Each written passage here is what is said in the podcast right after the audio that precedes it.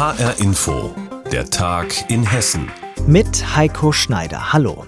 12 Milliarden Euro. So viel Geld stellt das Land Hessen zur Verfügung, um die Belastungen der Corona-Krise abzufedern. Doch darum gibt es Streit, juristischen. Deshalb hat sich jetzt der Hessische Staatsgerichtshof damit befasst. Corona-Sondervermögen, so nennt sich dieses 12 Milliarden Paket. Es soll bis zum Jahr 2023 Steuerausfälle und Zusatzkosten ausgleichen. Dieses Paket hatten die Regierungsfraktionen von CDU und Grünen im vorigen Sommer verabschiedet. Die Opposition im Hessischen Landtag sagt dazu, der Landtag wird bei der Kontrolle der Ausgaben ausgeschlossen. Die Fraktionen von SPD und FDP hatten deshalb einen Antrag gestellt, das Ganze verfassungsrechtlich zu prüfen. Der Hessische Staatsgerichtshof in Wiesbaden hat sich jetzt also damit befasst. Es hat eine mündliche Verhandlung gegeben, einen Austausch der Argumente und eine erste richterliche Einschätzung. All das hat unser landespolitischer Korrespondent Andreas Meyer-Feist für uns verfolgt. Und ihn haben wir vor dieser Sendung gefragt, wackelt jetzt der finanzpolitische Kurs der Regierung? Zumindest streitet man hier und das ist wirklich ganz großes juristisches Kino. Die Richterinnen und Richter vorne auf dem Podium in einer provisorischen Halle auf einem Brachgelände am Rande der Stadt, die lassen sich absolut nicht in die Karten schauen, sie stellen aber wirklich kritische Fragen an die Landesregierung, an Finanzminister Boddenberg. Warum hat er das nicht so gemacht wie sonst? Also man braucht Geld, man beantragt das, man macht einen Plan, man geht damit in den Landtag und lässt das dann da verabschieden und unter anderem sagt die Opposition Opposition ja so ein langfristiger Plan, der taugt überhaupt nichts. Was heißt das überhaupt? Ein Freibrief für Ausgaben aller Art und eben diese jährliche Kontrolle darauf pochen die äh, Kläger und das sind Abgeordnete aus SPD, FDP und AfD. Das Ganze nennt sich Normenkontrollantrag. Es geht also nicht nur um ein Krisenprogramm, sondern um Grundsätzliches, um Entscheidungsrechte, um parlamentarische Mitsprache. Was haben die Richter am Ende genau abzuwägen? Dazu nochmal Andreas Meyer-Feist. Ja, eigentlich läuft es auf eine ganz einfache Frage hinaus. Wie weit darf die Landesregierung mit ihrer Verschuldung gehen und wer kontrolliert die Ausgaben? Wer kontrolliert, wie viel Geld sozusagen aufgenommen wird von den Banken, für was und so weiter und in welchen Abständen wird das kontrolliert? Für den Staatsgerichtshof, das muss man ganz klar so sagen, ist das juristisches Neuland mit Auswirkungen auf andere Bundesländer, die ähnlich verfahren wie die hessische Landesregierung. Und da gibt's schon einige Fallstricke für Boddenberg, zum Beispiel Sondervermögen, das steht nirgends in der Verfassung. Darauf hat das Gericht hingewiesen. Also kann man sowas dann überhaupt machen. Gibt aber gute Argumente dafür, dass das gar nicht so sein muss. Aber man muss schon genau hinschauen und auch etwas anderes habe ich da gelernt, dass es nämlich genau abzuwägen gilt, was ist denn überhaupt schon ausgegeben worden und was kann noch ausgegeben werden. Und von den 12 Milliarden sind jetzt etwas mehr als 4 Milliarden Euro ausgegeben. Und das meiste musste dann doch irgendwie in den Haushaltsausschuss und da vorgelegt werden. Und da haben sich die Richter natürlich auch schon gefragt, warum nicht gleich im Parlament. Also es dürfte noch etwas kompliziert werden. Wir haben unseren Reporter außerdem gefragt, was denn passieren würde, wenn am Ende die Richter zum Schluss kämen, so liebe Landesregierung, so geht's nicht. Die Regierung müsste neu planen. Die Kreditermächtigungen für weitere 8 Millionen, die wären erstmal dahin. Man müsste das alles ganz anders machen. Und es gibt ja das alte Sprichwort, der Tanz ums goldene Kalb hat die meisten Tänze überlebt.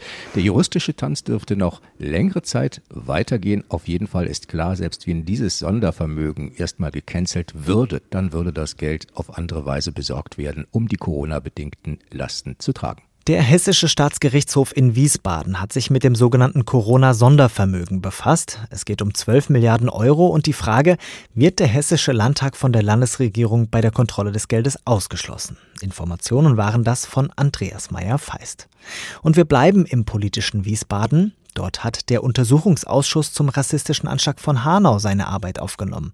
Knapp 17 Monate ist der Anschlag ja mittlerweile her und im Laufe der Zeit sind immer wieder Vorwürfe erhoben worden. Darüber haben wir hier in HR Info ja auch immer wieder berichtet. Es geht vor allem um die Frage, hat es Versäumnisse der Sicherheitsbehörden gegeben? Hinterbliebene der neun jungen Menschen, die der Attentäter ermordet hat, die hoffen jedenfalls auf Aufklärung. Sie sagen, Landesregierung und Polizei seien wesentliche Antworten schuldig geblieben.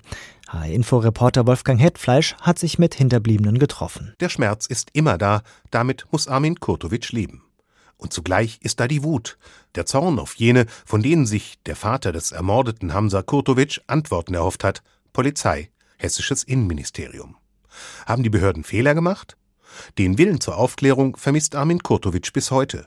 Erlebt hat er stattdessen Täuschen, wegducken, verleugnen, im Sande verlaufen lassen. Das ist aber keine Lösung. Wenn aus Hanau keine Lehren gezogen werden, ist es ja vorprogrammiert, dass es nochmal passiert. Deshalb will Armin Kurtovic endlich wissen, warum Willi Viorel Paun, bevor er in seinem Auto erschossen wurde, mehrfach den Polizeinotruf gewählt, aber niemand erreicht hatte. Wie kann es sein, dass der Notruf seit 20 Jahren nicht mal auf der Höhe der Zeit ist? Wie kann es sein, dass jemand dem Täter verfolgt, dreimal anruft oder viermal und nicht ans Telefon gehen. Veraltete Technik, knappes Personal, so hat es die Hanauer Staatsanwaltschaft gerade bestätigt, ihre Ermittlungen aber eingestellt. Der Grund, es sei kein Fehlverhalten von Beamten erkennbar. Die Frage der Angehörigen ist damit nicht beantwortet, und da ist ja noch so viel mehr, das sie quält. Warum konnte der Täter, der mit wirren Schreiben an Behörden aufgefallen war, legal Waffen besitzen? Oder warum war der Notausgang am zweiten Tatort, der Arena Bar, verschlossen? Dass nun ein Landtagsausschuss Licht ins Dunkel bringen soll, zeigt für Cetin Gültekin, dessen Bruder Gökhan damals ermordet wurde, dass die hessischen Behörden bei der Aufklärung versagt haben. Wieso müssen wir einen Untersuchungsausschuss machen, damit wir Antworten bekommen? Warum müssen wir Strafanzeigen stellen, damit Polizei endlich ermittelt? Wir leben doch in einem Rechtsstaat, oder nicht? Der Untersuchungsausschuss sei nötig und zugleich schmerzhaft für jene, die beim rassistischen Anschlag in Hanau geliebte Menschen verloren haben, sagt Nevros Duman von der Angehörigeninitiative 19. Februar. Es wird wieder ein zermürbender Prozess sein. Es musste gemacht werden, damit es weitere Antworten gibt aber es ist gleichzeitig für Menschen, die schwer traumatisiert sind, eine sehr große Belastung, weil die politischen Verantwortlichen ihre Verantwortung nicht übernehmen. Für Armin Kurtovic ist die parlamentarische Aufarbeitung eine vage Hoffnung. Das Vertrauen in die schwarz-grüne Landesregierung, in Innenminister Peter Beuth von der CDU, hat er verloren. Kurtovic erinnert an die skandalöse Reaktion eines Hanauer Polizeibeamten, als ein junger Mann im April die Begegnung mit einem Unbekannten mit Schusswaffe gemeldet hatte. Die schicken den Jungen weg, die drohen ihm noch. Was hat sich geändert? Offensichtlich hat der Beuth nicht den Laden im Griff. Für den kleineren Koalitionspartner in Wiesbaden hat Kurtovic nur bitteren Spott übrig. Die Grünen ducken sich komplett weg. Tarek Al-Wazir muss doch wissen, was hier los ist. Würden die Grünen in der Opposition sitzen, würden die so viel Dezibel produzieren, dass wir Ohrstöpsel tragen müssten. Fast eineinhalb Jahre sind seit den rassistischen Morden von Hanau vergangen und viele, die dabei Tochter, Sohn, Bruder, Schwester, Freundin oder Freund verloren haben, fragen sich, ob die Behörden überhaupt bereit sind, die richtigen Lehren zu ziehen. Das sei entscheidend für die Zukunft, sagt Armin Kurtovic. Ich habe noch drei andere Kinder. Muss es nochmal passieren? Muss noch jemand sterben? Cetin Gültekin schickt einen dringenden Appell in Richtung Landtag. Wir brauchen Antworten und erhoffen uns, dass wir mit diesem Untersuchungsausschuss unsere Antworten bekommen. Sagt Cetin Gültekin im Beitrag von Wolfgang Hetfleisch. Cetin Gültekins Bruder Gökhan wurde beim rassistischen Anschlag von Hanau getötet. Die Hinterbliebenen hoffen auf Aufklärung durch den Untersuchungsausschuss, der jetzt in Wiesbaden seine Arbeit aufgenommen hat. An mehreren Orten in Hessen hat es Durchsuchungen gegeben bei einer großen Razzia. Es geht um den Verdacht der Unterstützung der Terrororganisation IS. In einem Fall soll es auch um die Vorbereitung eines Anschlags gehen. Eine Sprecherin der Staatsanwaltschaft hat uns erklärt, durchsucht wurde in Kassel, in Darmstadt, aber vor allem in Mittelhessen. HR-Info-Reporter Volker Siefert ist für uns an dem Fall dran und ihn haben wir vor dieser Sendung gefragt, wo genau die Fahnder denn überall durchsucht haben. In Haiger, Dietzhölztal, Eschenburg und Dollar. Dort wurden nach unseren Informationen zwei Wohnungen durchsucht. In der einen haben Beamte Datenträger, in der anderen Geld sichergestellt. In der einen Wohnung soll es auch bei der Durchsuchung eine vorübergehende Festnahme gegeben haben. Das sind alles kleine Gemeinden, ungewöhnliche Orte, die in Verbindung normalerweise nicht gebracht werden mit Terrorunterstützern. Aber es ist so, jedenfalls nach dem Verdacht der Staatsanwaltschaft. Ich habe mit dem Bürgermeister von Eschenburg, Götz Konrad, gesprochen.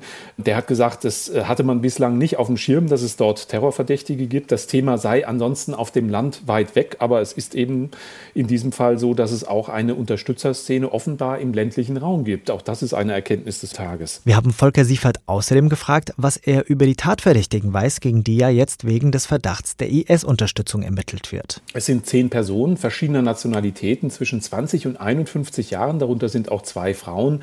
Der hauptsächliche Tatverdacht ist, dass sie Geld gesammelt haben sollen für den IS, um dessen Kampf zu unterstützen, aber möglicherweise auch festsitzende Kämpfer, die in kurdischen und anderen Lagern in Syrien eben gefangen genommen wurden, die zu unterstützen. Es soll auch eine Vorbereitung eines möglichen Anschlags gegeben haben.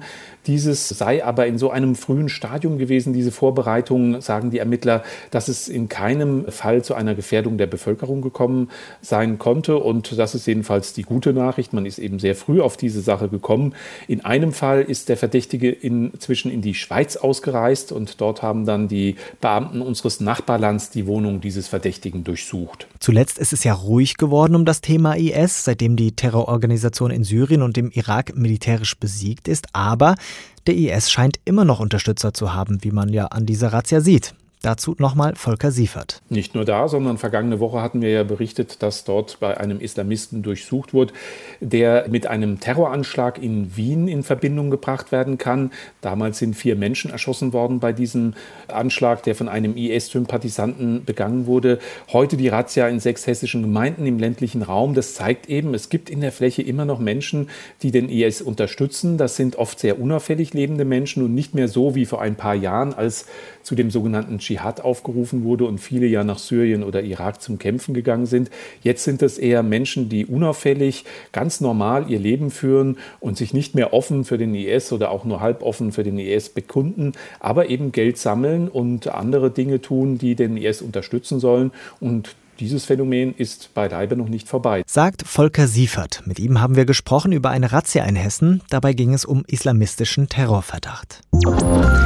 In Hessen wird immer mehr Corona-Impfstoff weggeworfen. Das ist eine Nachricht, die irritiert in diesen Zeiten, denn im Moment sind noch mehr als 40 Prozent der Menschen in Hessen ungeimpft. Und manche warten ungeduldig auf ihren Impftermin. Trotzdem passiert es eben, denn für einen Impfstoff finden manche Hausärzte einfach keine Abnehmer mehr für den Impfstoff von AstraZeneca. Mein Kollege Tobias Lübben hat dazu recherchiert und ihn habe ich vor dieser Sendung gefragt, in welchem Umfang wird der Impfstoff denn weggeschmissen? Ja, bisher nur vereinzelt, denn der Impfstoff hält sich ein halbes Jahr lang und viele Hausärzte warten erstmal ab, ob sich nicht doch noch Abnehmer finden. Wenn aber ein paar Dosen verimpft werden, dann muss inzwischen oft der Rest aus dem Impfstofffläschchen weggeschmissen werden, denn das muss innerhalb von sechs Stunden verbraucht werden. Und einzelne Ärzte, sagt mir der Hausärzteverband, haben gleich ihre ganzen AstraZeneca-Bestände entsorgt um das Problem einfach gar nicht mehr zu haben. Warum ist dieser Impfstoff denn so ein Ladenhüter geworden? Ja, er hatte ja von Anfang an ein Imageproblem, galt als weniger wirksam als zum Beispiel BioNTech und dann traten ja auch seltene, aber sehr schwere Nebenwirkungen auf, Hirnvenenthrombosen, die in Einzelfällen tödlich endeten und seitdem wurden immer wieder die Empfehlungen für dieses Produkt geändert, zuletzt vor zwei Wochen und das war vielleicht dieser eine Schlenker zu viel. Die Ärzte sagen mir, fast keiner will mehr diesen Impfstoff haben. Sagt Tobias Lübben. Er hat für uns recherchiert, dass immer mehr Corona-Impfstoff von AstraZeneca weggeschmissen wird. Und das war die Sendung Der Tag in Hessen mit Heiko Schneider. Sie finden uns täglich auch als Podcast auf hrinforadio.de.